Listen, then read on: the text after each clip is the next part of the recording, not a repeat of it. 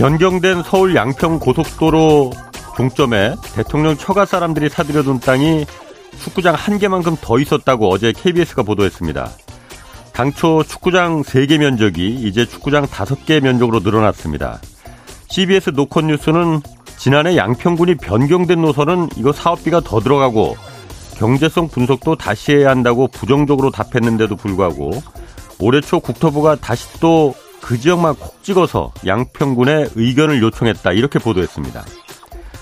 아, 또 국토부는 변경된 노선이라 해도 고속도로 진출입로가 아니라 JC 어, 즉 분기점이라 이거 뭐 땅값엔 영향이 없다는 그런 해명 자료를 냈습니다. 분기점에서 고작 1분 거리에 있는 남양평 IC를 이용해서 서울 강남까지 20분 만에 갈 수 있는 고속도로가 생기는데 이게 어떻게 땅값에 영향이 없다는 건지 이거 이해가 잘 안 됩니다. 예비 타당성 조사까지 통과한 고속도로 노선이 무슨 이유에선지 엿가락처럼 틀어졌습니다. 그러더니 국토부 장관 한마디에 고속도로 건설 계획 자체가 빈대떡 뒤집어지듯이 아예 없던 일이 돼버렸습니다. 오늘 원희룡 장관은 야당이 사과하면 이 사업을 다시 재개할 수도 있다 이렇게 말했습니다. 동네 구멍가게도 아니고 나란 일이 이렇게 운영되면 안 됩니다.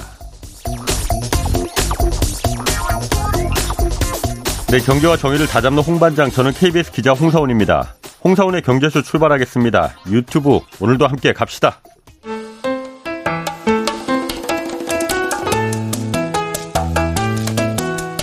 대한민국 최고의 경제 전문가만 모십니다. 어렵고 지루한 경제 프로그램은 거부합니다. 유익하고 재미있는 홍사운의 경제쇼. 네, 김주현 금융위원장이 새마을금고가 이용자가 손실을 입는 일은 절대 없을 것이다 라면서 안심해 줄 것 당부했습니다. 새마을금고 사태 본질과 파장을 좀 자세히 짚어보겠습니다. 변정규 미주은행 전무 나오셨습니다. 안녕하세요. 안녕하세요. 그 새마을금고 부실 우려 뭐 사실 대출한 돈에 대한 지금 연체율이 너무 높다는 거잖아요. 어느 정도 높길래 그런 거예요? 뭐 6월 말 기준으로 해서 아. 뭐6% 이상으로 올라갔다고 합니다. 예. 굉장히 뭐 사실은 높은 금, 뭐 연체. 연체율이거든요. 네. 그리고 뭐 금액으로 봐도 연체액이 12조 원을 넘기고 있으니까요. 음. 좀 높은 수치도죠. 그리고 네. 또뭐 특정 그 단위조합에서는 이렇게 뭐 인출 사태죠. 이렇게 뱅크런, 뱅크런. 이런 네. 것까지 뭐 일어나는 그 직전의 상황까지 일어났으니까 예. 사실은 그 이한 개의 금융기관은 그렇게 크지는 않아요. 우리나라로 볼 때는. 네. 그 사마여금고가 5대 은행 수준은 아니지만 그렇죠. 그래도 이제 그 조그만한 그 신용 사태는 커질 수가 있거든요. 예. 그래서 미국의 상황에서 봐도 이게 한국판 사실은 실리콘밸리 사태로 음. 조금씩 비슷하게 볼 수는 있습니다. 왜냐하면 음. 미국 같은 경우에도 이, 그 서부의 작은 은행인 실리콘밸리 그렇죠. 하나가 은행 하나가 파산했을 때도 네. 정말 모든 것을 사활을 걸어서 이렇게 막았죠. 막았지 어, 않습니까? 어, 어. 예금자 보호를 갖다가 뭐 이상으로 다뭐 전액 보호 해 주면서 그렇지. 이렇게 막은 거거든요. 네. 근데 우리나라도 지금 이런 것들을 확산시키지 않기 위해서 지금 금융 당국이 총력을 기울이고 있는 그런 상황입니다. 그러면 여기 그 새마을금고는 지금 그 발단이 이렇게 연체율이 급증하게 된 발단이 뭐예요, 그러면은? 뭐, 그 가장 크게 보면은요. 어. 금융 아 글로벌 금리 인상이죠. 예. 금리 인상이고 금리가 이렇게 높아졌기 때문에 경기가 침체로 다들 달할 수밖에 어. 없는데 경기가 예. 가라앉으면서 예. 부동산 시장도 가라앉았거든요. 음. 그래서 예. 이런 것들이 이제는 여러 가지 부실로 이어지게 되는 겁니다. 그래서 네. 뭐 2020년부터 22년까지 B2 열풍이 일었지 않습니까? 어? 무슨 B2. 아, B2. 네, 어, 그래서 예, 부동산 예. 투자에 엄청나게 이렇게 많이 투자를 했었어요. 예. 그래서 너무 이제 위험할 정도로 많이 했었는데 예. 그래서 뭐 신고가도 경신하고 예. 그랬었는데 이제 그래서 이제 부동산 PF 예. 이제 주로 제2금융권이죠. 이제 부동산 대출을 은행권, 제도권에서는 잘 안 해줍니다. 제1금융권에서는 이걸 거의 안 해줘요. 그렇기 때문에 예전에는 저축은행이라고 있었는데 음. 음. 저축은행들이 2011년도에 대거 이렇게 통폐합이 되고 영업 전지를 받으면서 많이 정리가 됐었거든요. 예. 그런데 저축은행이 이제 뭐 대출 여력도 많이 줄고 네. 그다음에 수도 줄어들고 하니까 이것들의 빈자리를 이제는 예. 증권사와 새마을금고 같은 제2금융권에서 네. 이것을 갖다가 대치 대체한 거예요. 아. 그럼으로 인해서 이제는 이제 근데 그런데 이제 2023년도에 글로벌 금리 인상이 이렇게 오니까 예. 급격하게 금리가 인상되니까 이것을 못 갖게 되는 거죠. 아. 네, 집값은 오히려 떨어지고 예. 이런 뭐 예를 들면은 역전세 난이라든가 이런 것들 다 같은 겁니다. 지금 예. 뭐냐면 신용 사태 연장선상에서 봐야 되는 거거든요. 예. 그래서 이런 신용 사태가 일어날 수밖에 없었던 상황인데 그 중에 하나가 이렇게 어 새마을금고로 음. 이렇게 전이가 됐고 새마을금고는 이제 그 그그 상호금융이에요. 저희가 알아야 될 것은 지금 이 상호금융 기관이거든요. 상호금융. 예, 네, 상호 그래서 그 새마을금고라는 그 이 기관이 어떤 기관인지 은행이랑은 좀 차별화를 돼서 네. 볼 필요가 있습니다. 그렇더라고요 보니까. 예, 네. 이게 상호금융이기 때문에 상호 상호금융은 사실상 네. 어 상법상으로 보면은 이게 그 협동조합이에요. 법인입니다. 기관이 아니고. 예? 금융기관이 아니고요, 그러면. 협동조합이에요, 협동조합. 어. 그렇기 때문에 행정안전부에서 이렇게 어. 관할을 하고 있는데 협동조합엔 또다시 사실은 농협이라는 기관도 있습니다. 그러네. 근데 그렇지. 농협은 네, 사실은 금감원에서 관할을 하고 있거든요. 그렇지. 예, 근데 어떠한 이유로 해서 예. 이것은 지금 행안부에서 이거는 이제 우리나라 어, 뭐 정부의 결정이었겠죠. 행안부에서 지금 관리 감독을 하고 있는 그런 상황이에요. 뭐 부처 이기주의라고도 하고 그럼 변조부님이 보시기에는 지금 이게 금감원의 여태까지 그 관리에서는 감독이나 이런 거에선 빠져 있었던 거잖아요. 네, 실제로도 보면은 조금 이제 느슨해요. 좀 아. 느슨한 것 같고요. 게다가 관리 감독에서 그 금융기관 감독기관에 네. 이런 감독 그 예에서 벗어나 있기 때문에 아무래도 좀 어, 방만하게 운영될 수 있는 그런 소지가 음. 있었을 수가 있죠. 그런데 어 금융 그 사이즈로 보면은요. 예. 어, 그렇게 작지는 않습니다. 새마을금고가? 예. 지금 보시면 어, 뭐, 국민은행이라든가 신한은행이라든가 우리나라 5대 은행들 있지 않습니까? 예. 어, 워낙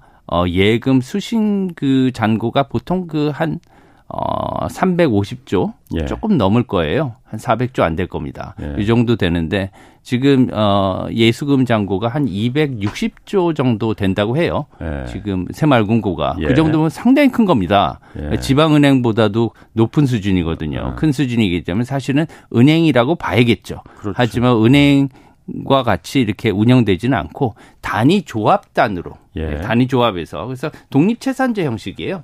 아, 각각의 새마을금고가 예, 중앙회가 중앙회는 있잖아요. 있죠. 어. 있지만 사실은 경제 그 활동 면에서는 개별 단위 조합에서 대출을 어. 하고 결정을 하고 그래서 이번에 뭐 예금 이자를 어. 갖다 감면해주고 하는 것도 이사장에 예. 뭐 정기권으로 이렇게 한, 한다는 그 이유가요. 어. 왜냐하면 이렇게 독립채산제로 예. 돼 있어요. 그럼 한 개 새마을금고가 만약 그 파산했다 하더라도 그게 막 이렇게 연결되는 건 아닐 수도 있겠네요. 그러면. 네, 연결되지는 않죠. 직접적으로 연결되지는 않는데 이제 아. 심리적인 이제 확산이 아, 심리적 예, 무서운 그럼, 거죠. 그럼 이게 새마을금고가 어, 사실 행정안전부에서 관리하다 보니까 사실 작년에 부동산 PF가 이거 위험하다. 그러니까 이 관리 함부로 돈 대출해 주지 마라. 부동산 관련해 PF 특히 PF 본 PF 들어가기 전에 불이지론 이런 거 위험할 수 있으니 하면서 금감원에서 좀 조치를 내렸었다면서요. 그래서 다른 일반 금융기관들은 뭐 은행이나 증권사 이런 데는 그때부터 조금 이제 조심하기 시작했는데 네.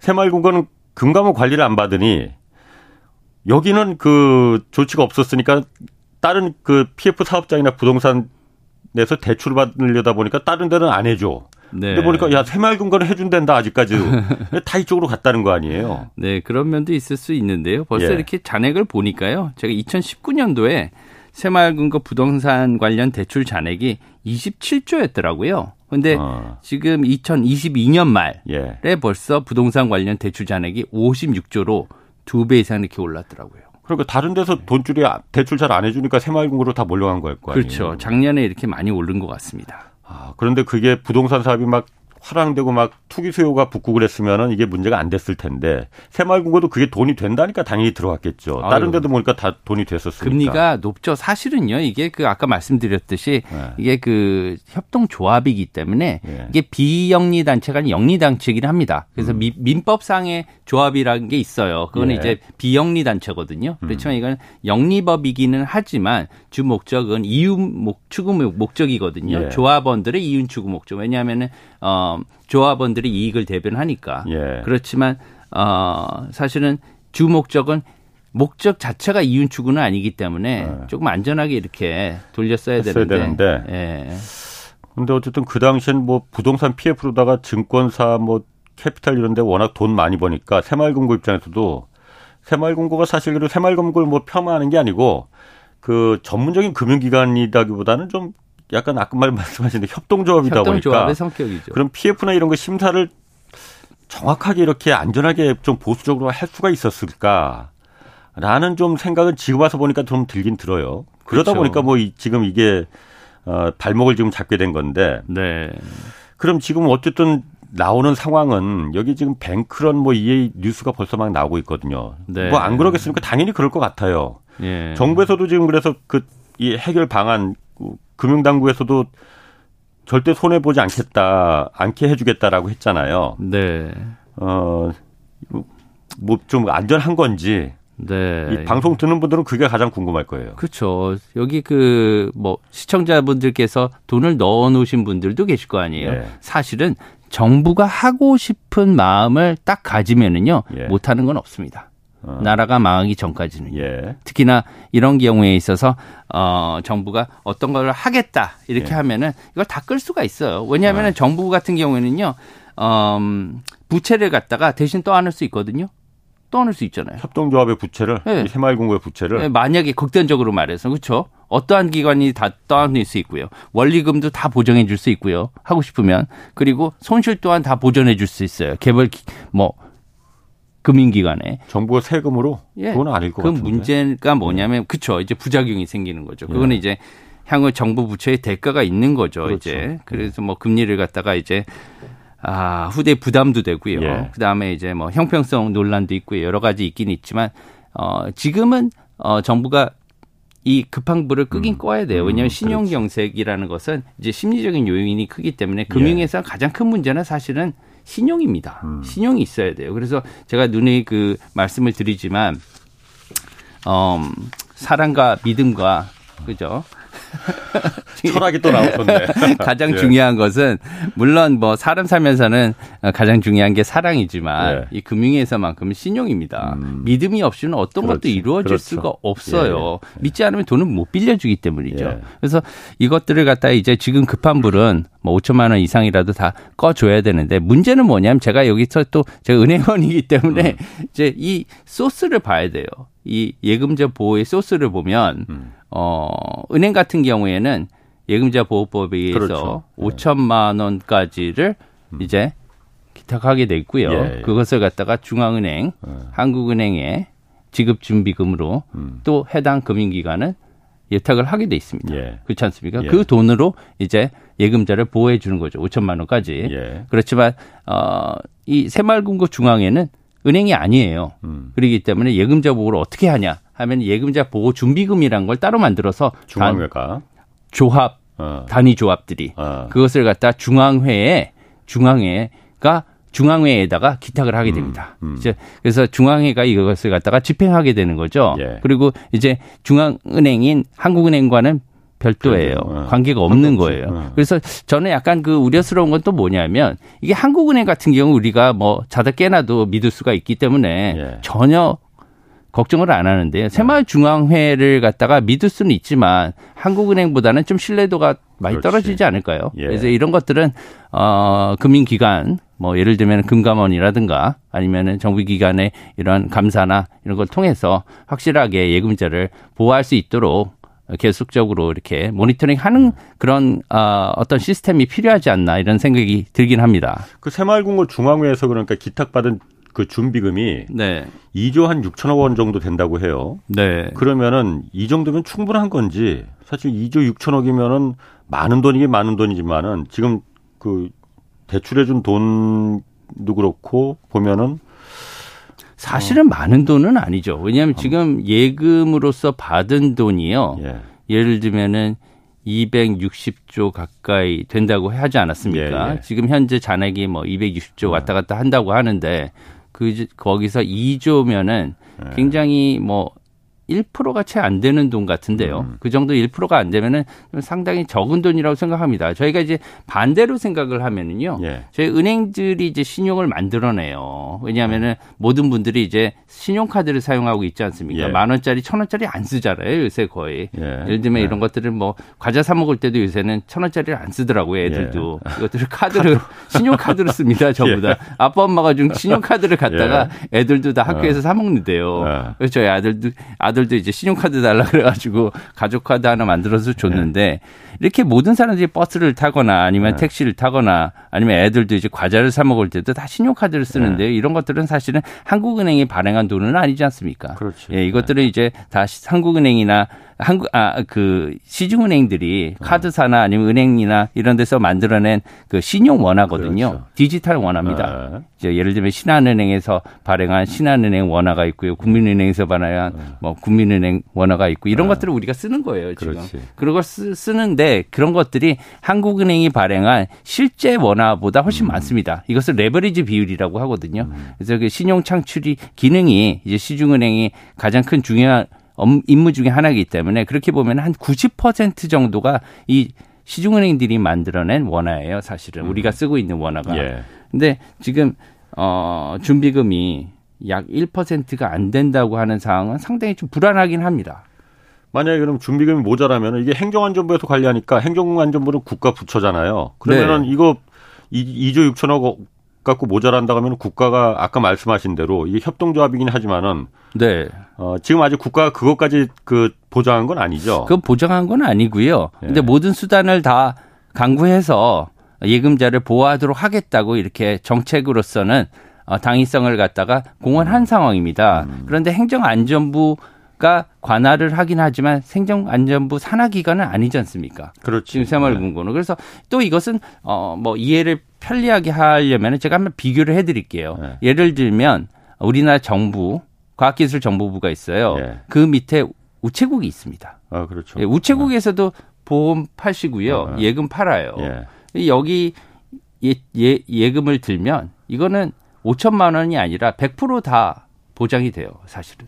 정부가 국가가. 왜냐하면 국가 기관이니까요. 어. 그렇지 않겠습니까? 예. 그렇지만 금리가 정말 낮아요. 어. 굉장히 낮아요. 그래서 좀 안타까운 게 뭐냐면 저희 어머니도 보면 이런 상호 금융기관에 예. 어, 예금을 좀 하셨더라고요. 음. 뭐 어차피 다른 그 어르신분들도 손, 손주들 뭐 등록금 한번 대주고 싶고 용돈 주고 싶으니까 이런 좀 예. 고금리 예, 예금을 하시는데 그래서 예. 금리가 좀 높더라. 음. 그래서 그렇게 했다. 아, 이게 뭐 나쁘니 이렇게 얘기를 하시겠죠. 근데 뭐 나쁘지는 않지만 금리가 지금 음. 보시면 어 1년 만기 예금이요. 시중은행이 보통 1% 지금 한 3% 정도 돼요. 2.9 뭐 3% 3% 이율이, 이율이 그 정도 지금 되는데 세전으로. 그렇지만 어 새마을금고 6월 말 기준 음. 1년 어, 예금 이자율이 평균 4% 위라고 합니다. 음. 4%에서 많게는 뭐 호평리 문제가 났었던 호평리 같은 경우에는 4.5%까지도 줬었다고 음. 해요. 이러면은 4%에서 4.5% 적어도 1% 이상 높은 거거든요. 음. 그러면 어르신들이 혹할 수밖에 없죠. 음. 네, 이런 것들을 갖다가 좀 그렇지만 이제 그 음. 금리하고 리스크 그 금리하고 위험은 항상 반비례라는 것을 좀 인지를 해 주셨으면 좋겠습니다. 지금 그 새마을금고가 어쨌든 부동산 PF 부동산 이게 잘 안 되니까는 분양이 잘 안 되고 부동산 사업이 잘 안 되다 보니까 지금 여기서부터 문제가 되기 시작한 건데 부동산 PF가 문제가 될 거라는 건 벌써 작년 말 올해 초부터 계속 얘기가 됐었는데 네. 지금 이게 시작 아니냐 이런 분석도 있거든요. 왜냐면은 네. 지금 어 이 금융시장에서 그 다음에 증권사들도 지금 PF에 많이 들어가 있죠. 저축은행들 들어가 있지. 그런데 예, PF 들어가기 전에 지금 본 PF 들어가서 사업이 되기 전에 브릿지론이라고 많이들 하잖아요. 네. 본 PF로 지금 넘어가지를 못하니까 사업성이 지금 떨어지니까 이걸 계속 돌려막기 하고 있는 거 아니냐. 네. 왜냐면은 평균 매주 평균 3조 원 정도씩이 지금 만기가 돼서 돌아온다고 해요. 그걸 갖다 옛날에는 단기 사채로 해서 계속 돌려막았는데 단기 사채 한 세 달 정도 만기로 돌려막았는데 지금은 서로 불안하니까 절반 이상이 다 한 달 미만짜리 만기로 다 지금 돌려막고 있다는 거예요. 그러니까 네. 증권회사 뭐 저축은행들 여기 금융기관들이 이거 이렇게 가면은 문제가 없을까? 지금 사실 모, 불안불안하거든요. 모, 모두 다 힘든 상황입니다. 지금 네. 굉장히 힘든 상황이에요. 뭐 자영업자부터 시작해가지고 예. 뭐 회사원들이나 회사원들도 힘들고요. 그다음에 예. 기업들도 굉장히 힘든데요. 대기업까지 힘든 상황입니다. 지금 대기업들도 음. 보시면 제가 뭐 어떤 기업이라고 말씀하기는 그렇지만 몇몇 군데는 하이브리드까지 우리가 소위 후순위차라고 하는 음. 음. 하이브리드까지 이렇게 발행을 하고 있어요. 금리가 두 자리인 경우도 있습니다. 아, 안, 안 팔리니까 누가 자금을 왜냐하면 어. 이렇게 신용 라인이 있어요. 크레딧 예. 라인이라고 이게 어. 전문적인 용어이긴 하지만 간단합니다. 우리도 은행에 가보면은요. 어. 저희 신용 계산에서 여러분은 지금 얼마까지 대출을 받을 수 있어요. 예. 예. 친구들 사이에서는 너 얼마 믿을 수 있어. 어. 얘기 안 해주고 예. 사실은 알기 힘들잖아요. 그렇죠. 예. 은행에 가면 이걸 정말 냉정할 정도로 얘기해 주지 않습니까? 어. 그걸 돈으로 환산해서 그렇지. 너는 얼마까지 어. 대출이 가능해. 이렇게 얘기를 해 주니까요. 예. 그렇지만 어떠한 기업도 가면은 그것을 너는 얼마까지 대출이 가능한데 지금 대출이 다 찼어 이제 음. 더 못 해줘 그런 방법이 없는 거예요. 그럼 채권을 갖다가 후순위채를 발행하고 선수채가 막혔으면 이제는 후순위채 발행하고요. 그것도 안 되면 다른 방법으로 조달을 해야 되는 거거든요. 왜냐하면은 음. 지금 말씀하신 것처럼 계속 돌려야 되니까 예. 들어오는 것들은 막아야 될 거 아니에요. 예. 이런 것들이 신규를 투자를 갖다 하지 않더라도 우선 지금 현재 막아야 되기 때문에 그런 예. 상황이 많이 있고요. PF뿐만이 아니라 그런 상황이 지금 사회 전반적으로 많이 이렇게 예. 돌아가고 있어서 앞으로 내년에는 저희 그 사실은 그 방송의 한 그 제목을 비제 습격이라고 이렇게 다시 아. 얘기할 수도 있을 상황이 올 것 같습니다. 부채 습격, 비제 네. 습격이 본격적으로 시작될 거다. 네. 근데 정부에서 어, 어, 지난주에 그 하반기 경제 정책 방향 그 발표하면서 이 PF 부실 문제에 대해서도 제, 대책을 세워놨다. 그러니까 지금 이 돌려막기를 하는데 돌려막기가 지금 잘 안 되니까 대주단을 구성한 거잖아요. 전체 금융기관들 다 집합 여기 모여서 다 같이 막자 이거 다 같이 조금씩 돈 출연해서 해서 1조 원 정도를 지금 펀드를 마련해서 이거로다가 좀 그 돌아오는 사채 만기를 계속 연장시켜주고 연장시켜주고 이걸 해주겠다는 건데 이게 계속 이렇게 그러니까 부동산 경기가 살아날 때까지 어떻게든 버텨보게 해주겠다라는 거잖아요. 그죠. 부동산이 집값이 올라야만 이게 우리가 다 살 수 있다. 그러니까 그때까지만 버텨보자라는 건데 이렇게 계속 뒤로 뒤로 미루는 게 맞는 건지 아니면 지금 아예 이참에 여기서 정리할 건 정리하는 게 맞는 건지 제가 사실 잘 판단을 잘 못하겠더라고요. 어떻습니까, 그거는?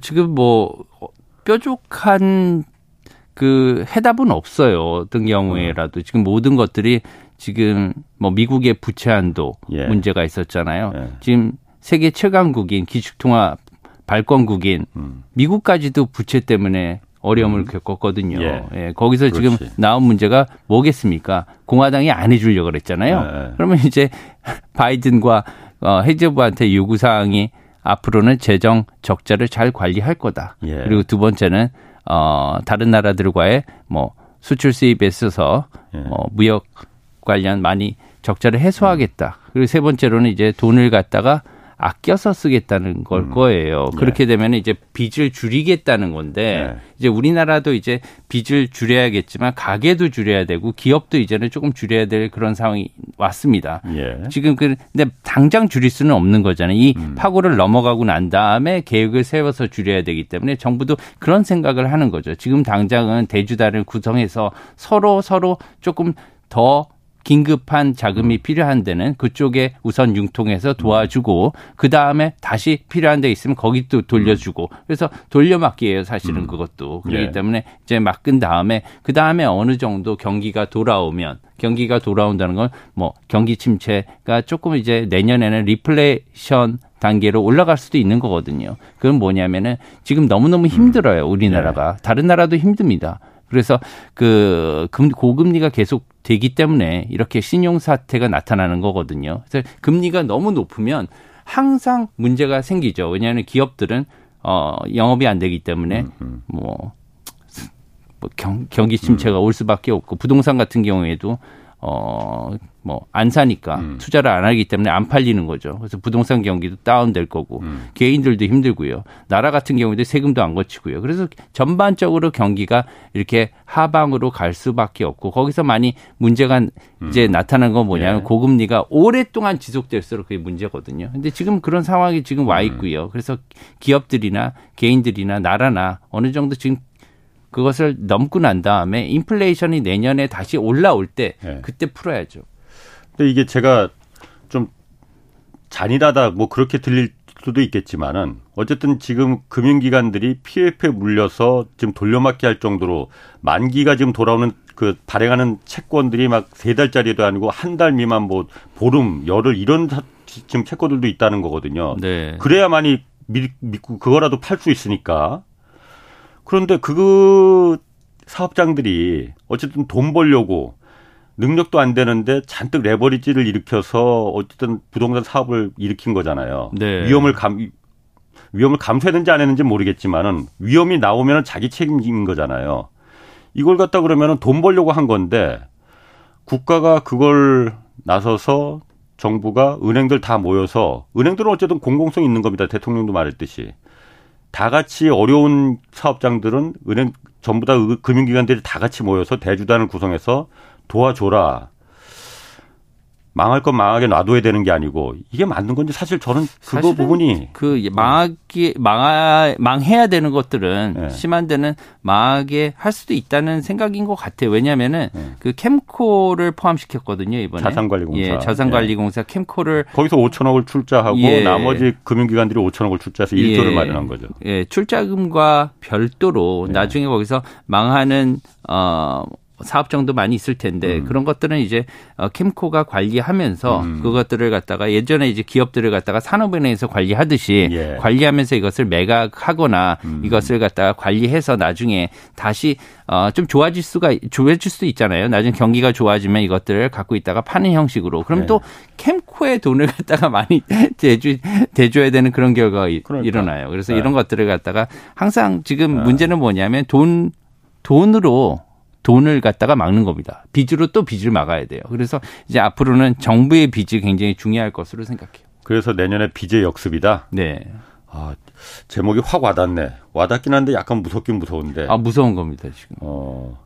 빚의 역습이 그럼 내년에 확실히 옵니까, 그러면? 빚의 역습이 오죠. 그런데 나중에 보면은 그때 가서는 또 그때 이제 나라 같은 경우에는 굉장히 멀리 보고 어. 정책을 할 것 같지만 미국이나 뭐 일본이나 이번에 네. 보면은 그렇게 멀리 보지 못하거든요. 그러니까 그렇더라고요. 코 로, 나가 이렇게 오면은요, 그냥 그 상황을 갖다가 어. 벗어날 수밖에 없어요. 네, 그렇죠. 회색 코뿔소나 아니면은 지금 코로나 같은 경우에는 뭐 검은 백조잖아요, 블랙스완 네. 이런 것들이 오면은 뭐 이겨낼 수가 그렇지. 없거든요. 네. 그러니까 돈을 줄 수밖에 없습니다. 음. 그래서 내년에도 어, 벗어날 수밖에 없는 임시 방편을 갖다가 선호할 것으로 생각해요. 그렇게 되면은 음. 어, 빚을 갖다가 또 다시 일으켜서 빚을 막은 막는 이런 네. 행태가 반복될 것으로 생각합니다. 이게 뭐 우리나라도 부채가 문제지만은 다른 나라들도 지금 뭐 상황은 조금씩 다르긴 해요. 우리나라는 가계 부채가 워낙 큰 문제가 되는 거고 일본 아까 미국은 이제 그 정부 부채 한도가 워낙 그 지금 문제가 되는 거고 그렇지만 미국이야 뭐 사실 달러를 발행하는 국가이기 때문에 그게 뭐 그렇게 걱정으로 생각할까라는 생각은 드는데 일본 같은 경우는 어떤지 일본도 사실 요즘 아 관심 많거든요. 일본 경기는 좋아지는데 엔값은 워낙 많이 떨어지고 그리고 여전히 미국 아 일본은 마이너스 금리잖아요. 다른 나라들 다 그 금리 올리는데 이 계속 이렇게 가도 갈 수 있는 건가? 어라는 생각 드는데 어, 통화 정책을 말씀하시는 것 같은데요. 예, 예. 예, 마이너스 금리를 지금 시행하고 있잖아요. 예. 마이너스 0.1%입니다. 미, 그 일본의 기준금리는 어. 현재 그래서 뭐 기준금리가 마이너스인 나라는요 주요국 중에서 일본이 지금 현재 유일합니다. 예. 예 그리고 다른 나라들은 다 금리를 올려서 그렇지. 인플레이션을 잡으려고 하는데 예. 일본은 오히려 지금 기준금리를 올려라 해도 그래도 지금 우리가 물가가 확실하게 올라가는 것을 보고하겠다. 다른 어. 나라들은 지금 물가가 떨어지면 그렇지. 보겠다는 건데 네. 지금 오히려 오른 것을 확인하고 난 다음에 올리겠다고 하니까 완전 반대 어. 상황이거든요. 어. 네. 이 나라는 그그 물가가 오르기를 20년 동안 30년 동안 네. 학수 고대해 온 나라이기 그렇지. 때문에 네. 아베노믹스라는 사실 조금은 무리한 네. 이러한 금융 정책을 통해서 통화 완화 정책을 시행해 왔던 거거든요. 음. 근데 자기가 그렇게 돈을 많이 찍었는데도 불구하고 계속 그 2% 물가 인상률을 달성을 수십 년 동안 못했어요. 물가가 안 올랐죠. 예, 근데 어. 뭐 유럽이나 아니면 미국이 사실을 더 돈을 많이 풀었잖아요 이번에 아. 그래서 엄청나게 찍어대니까 사실은 이제 그 어부지리로 네. 공중부양이 돼서 이번에 이렇게 물가가 도쿄 물가 같은 경우에는 3% 4%대로 이렇게 네. 올라와 있는 상태예요. 예. 그래서 아베노미스 때문에 이렇게 올라온 건 아니고요. 사실은 이게 그 세계적인 글로벌 어. 양적 완화 때문에 그 덕을 본 겁니다. 예. 예. 그리고 통화 정책을 갖다가 이제는 바꿀 수밖에 없는 앞으로 그런 상황에 있어요. 그게 이제 저희 답변인데요. 내년에 네. 왜 그러냐면 지금 이렇게 그 인플레이션이 오래 지속이 되면 지금까지는 물가가 오르기를 원했던 일본이 계속 또 오르면 이것도 문제거든요. 예. 예 그렇기 네. 때문에 어느 정도는 어, 안정화시킬 필요가 있기 때문에 기준금리를 조금이라도 올려서 앞으로 어, 환율도 좀 잡을 필요가 있어요. 엔저가 너무 심해지면 네. 일본 국민들의 일본 국민들의 그런 구매력이 많이 떨어집니다. 지금도 일본 국민들은 사실 슈퍼마켓에 가면 수입품을 사기가 어렵다는 말이 나온대요. 수입 물가가 워낙 올라가니까. 예, 와인 한 병을 살려 어. 그래도 너무 손이 떨린다 이런 어. 말들이 많이 있다고 해요. 그렇기 때문에 앞으로 이런 것들을 잡으려면 네. 옛날엔 일본에서 일본 국민들이 뭐 해외 여행도 많이 가고 했지 않습니까? 네. 지금은 우리나라가 일본에 관광 가는 수그 그, 숫자. 예, 숫자가 반대로 오는 것보다 한 4배가 많답니다. 네. 예, 이런 것들을 봐도 지금 일본은 여유가 많이 없는 것 같아요. 국민들은. 그렇기 때문에 일본 국민들의 그런 구매력, 네. 구매, 실질 구매력이나 그리고 또 환율, 그리고 여러 가지 그 통화 정책의 안정성을 위해서도 내년 빠르면 뭐 올해 하반기, 늦어도 내년 상반기에는 통화 정책을 바꿔서 기준금리를 어, 올리고 지금 현재 단행하고 있는 YCC 정책이라고 있어요. 음. 이게 뭐 yield curve control이라 그래 가지고 네. 이제 물가를 갖다가 어, 올리기 위해서 투자를 촉진시키기 위해서 네. 금리를 갖다가 이렇게 하방으로 통제하는, 오, 예, 네. 통제하는 정책인데 이것을 갖다가 어느 정도는 조금 어, 개편을 하거나 철폐하지 않을까 이렇게 생각을 하고 있습니다. 아니 일본이 어, 물가가 지금 오르기 시작하니까 옛날엔 그렇게 물가가 안 올라서 그 디플레 장기 침체에 빠져서는 지금 물가가 오르기 시작하니까 좋긴 좋아서 박수는 치는데 어 이렇게 계속 오르면 안 되는데라는 생각이 좀 든다는 거 아니에요? 네. 그런데 그래서 어 금리 그런 물가가 오르면 금리로다가 금리를 올려서 다른 나라들처럼 금리를 올려서 어 물가를 좀 잡아야지. 라는 생각이 왜 안 들겠습니까? 그런데 일본은 그 정책을 쓸 수가 없는 이유가 워낙에 정부 부채가 많기 때문에 정부 부채가 뭐 200%가 넘잖아요. 250% 정도 그죠. 전 세계에서 가장 많잖아요. 네. 더군다나 일본의 국채를 옛날에는 일본 내에서 다 갖고 있었지만 요즘은 외국인들도 굉장히 많이 갖고 있습니다. 맞습니다. 그렇기 때문에 금리를 올린다는 거는 일본 정부가 그럼 세금 걷어서 전부 다 이자 돈 이 그 금리만큼 금리 올리면 국채 이자도 올라가야 되니까 이자 돈 주는데 다 쓰니까는 그래서 이제 정, 그 금리를 올릴래 올릴 수도 없다. 주거나 사나 그냥 저 마이너스 금리로 그냥 갈 수밖에 없다.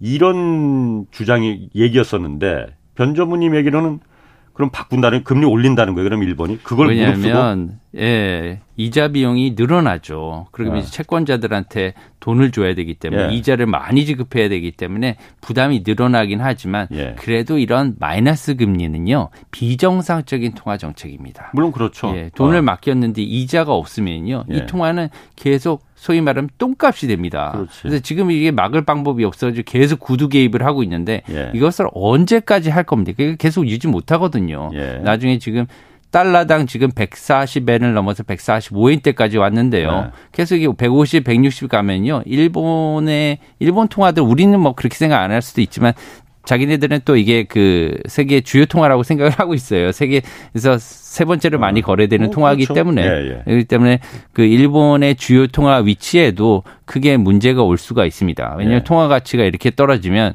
어 주요 통화라는 거는요 거래뿐만이 아니라 투자 가치 가치도 있어야 어, 되는 그렇죠. 거거든요. 일본 엔화를 투자했을 때 계속 네. 가치가 떨어지면 이 통화를 가지고 투자를 할 음. 수가 없어요. 음. 가지고 있을 가치가 없거든요. 예. 그럼 모두 다 이걸 팔게 됩니다. 예. 남미의 통화들이 이런 상황이거든요. 어 그래서 남미의 통화 아무도 안 가지려고 그러잖아요. 예. 가지고 있으면 떨어지는데 그 외산이 어 그래서 전부 다 달러 갖고 있으려고 하잖아요. 예. 예. 이런 상황이 비단 일본이라고 예외가 될 수는 없어요.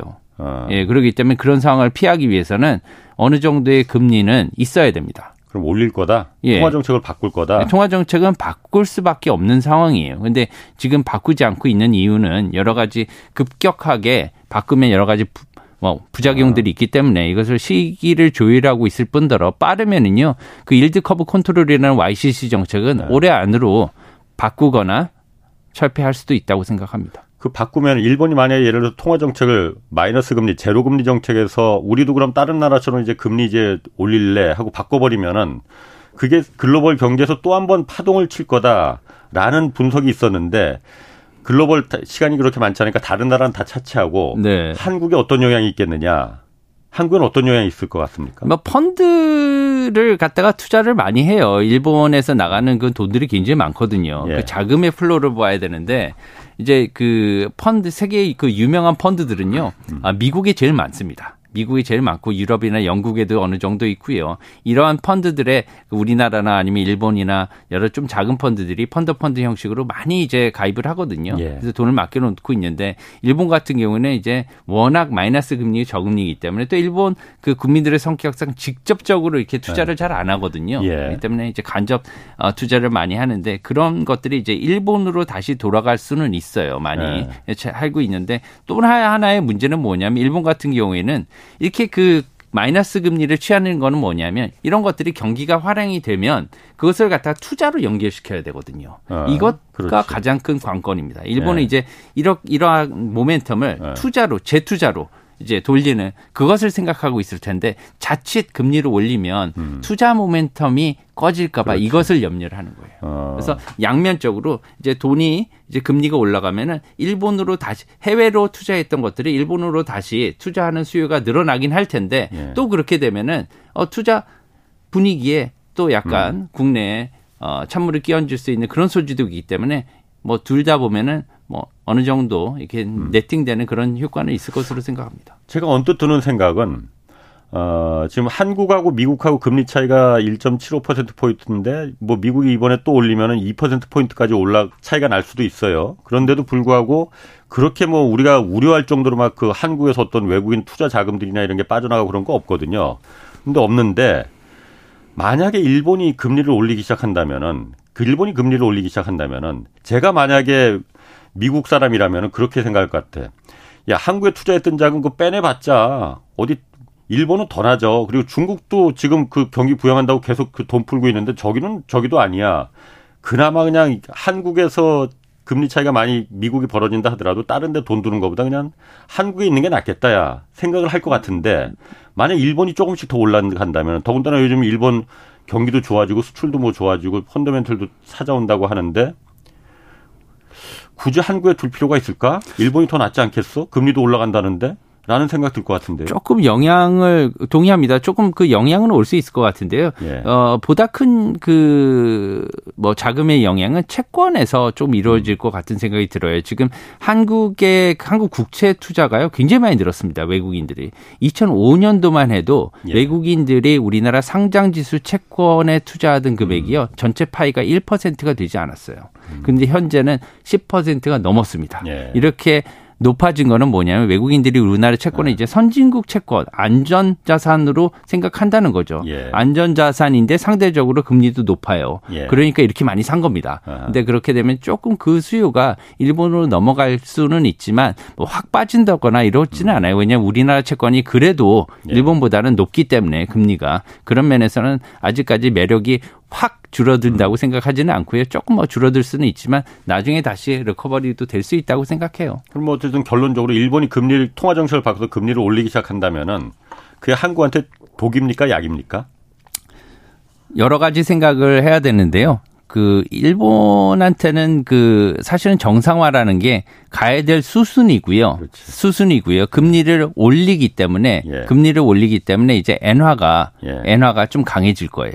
엔화가. 음. 그렇게 되면 엔화가 이제 우리가 N1 환율을 보면 지금 어 100엔당 예. 900 10원대까지 떨어져 있거든요. 예. 예. 그래서 이게 910원대까지 떨어져 있어 가지고 지금 굉장히 N 아, 저가 심각해진 그렇죠. 거죠. 이런 것들이 까지도 간 적이 있었어요. 800 몇십 원. 99까지도 아, 아. 잠깐 간 적이 있었는데요.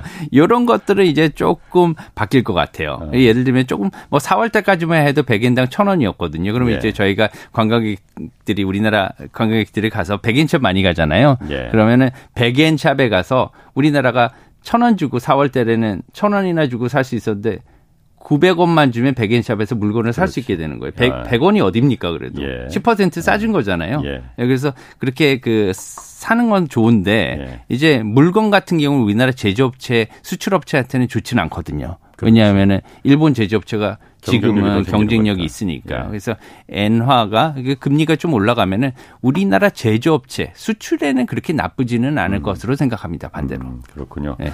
그 환율 같은 원달러 지금 아까 환율 말씀하셨으니까 원달러 환율이 지금 어 1,300원 초반이잖아요. 지금 우리나라 같은 경우에. 네. 근데 원화도 약세지만은 엔화나 위안화가 말씀하신 대로 더 약세잖아요. 네. 원래는 100엔이 1,000원 딱 이게 공식이었는데 지금 900원까지 지금 간 거잖아요. 네.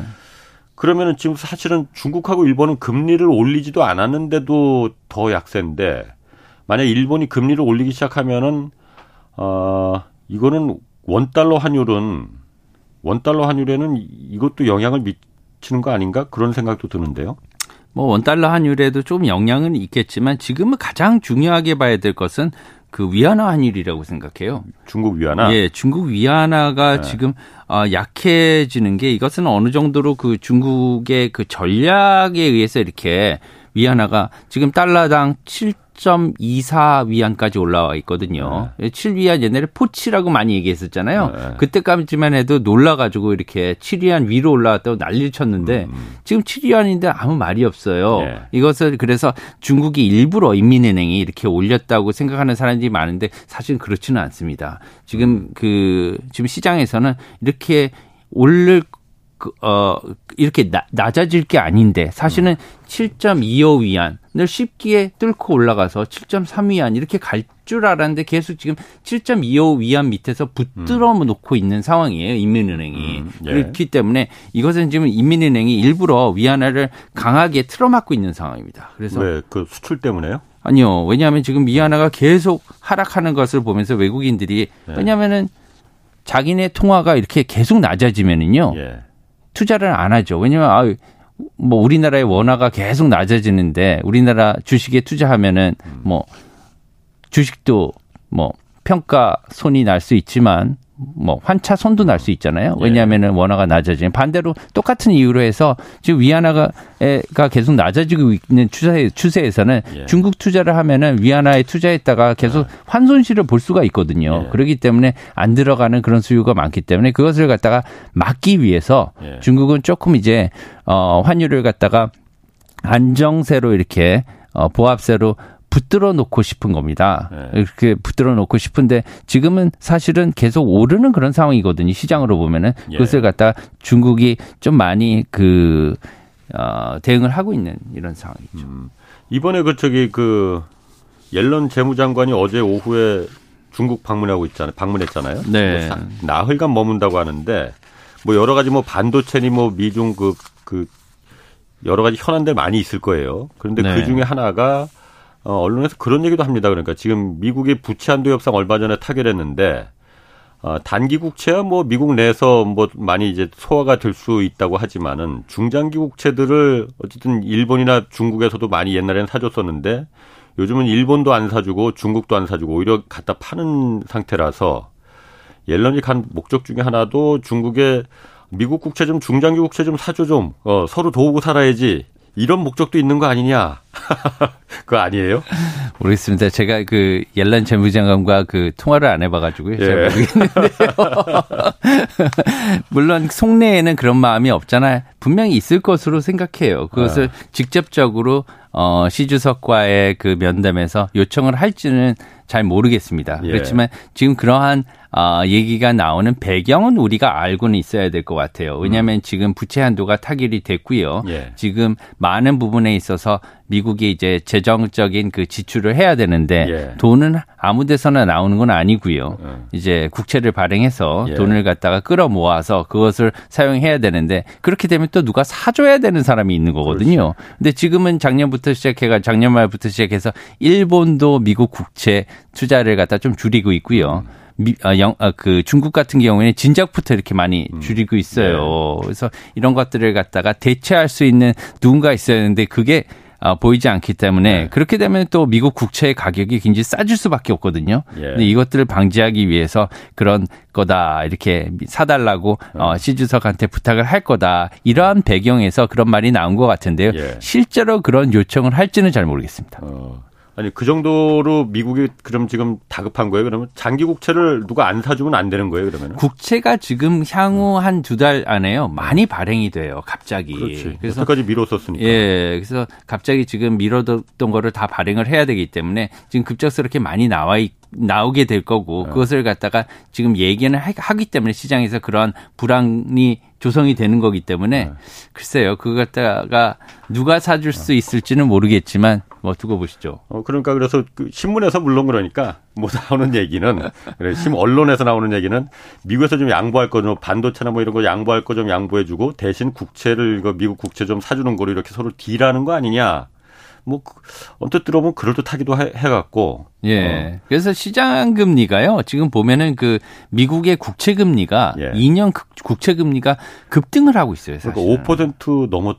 굉장히 급등을 하고 어. 있어요. 지금 오늘까지도요. 오늘 어. 새벽까지도 굉장히 올라가고 있었습니다. 그래서 네. 지금 이렇게 급등하는 이유가 뭐냐면 그런 것들이 배경이거든요. 그래서 네. 이런 상황을 보면은 미국의 이제 투자자들은 그 다소화가 잘 안 될 것이라고 이렇게 네. 발행했을 그렇지. 때 재무 네. 채권인 국채가 발행했을 때 트레저리가 발행했을 때 소화가 잘 안 될 거다 이렇게 지금 우려를 하고 있는 상황인 맞, 맞는 것 같습니다. 그렇군요. 마지막으로 그 일본하고 지금 통화 스와프 체결했잖아요. 네. 근데 통화 스와프라는 게 서로 필요한 돈 그러니까 자기 나라 돈으로 맡겨두고 어 돈 좀 그 외화 좀 꿔줘 하는 거잖아요. 네. 근데 이번에 보니까 일본하고 통화 스왑을 맺는데 달러로다가 맺었더라고요. 예, 예, 예. 100, 100억 불 어. 맺었습니다. 그, 어. 금액으로는 그렇게 크지는 않지만 예, 의미는 있는 겁니다. 어. 왜냐하면은 미국과 일본은 현재 그 상설 통화 수합을 맺고 있어요. 미국하고 일본은 예, 상설 통화 수합을 맺고 있는 나라가요. 몇 나라가 되는데요. 네. 그래서 원래 처음부터 상설은 아니었습니다. 네. 이제 리먼 금융위기 이후에 예. 그때 통화 수합을 뭐 몇 개국이랑 맺었었는데 네. 그 나라들하고 그 맺은 그 통화 수합을 계속 연장하고 상설 라인으로 갖고 있는데 예. 그러기 때문에 상설 수합 라인을 갖고 있는 일본은 언제든지 달러를 빌릴 수가 있어요. 네. 그래서 우리나라는 사실은 이렇게 백투백으로 예. 이제 뭐 쿠션을 쳐서 우리나라도 이제는 언제든지 그 빌릴 수 있다 이런 안도를 하는데요. 음. 사실은 약간의 그런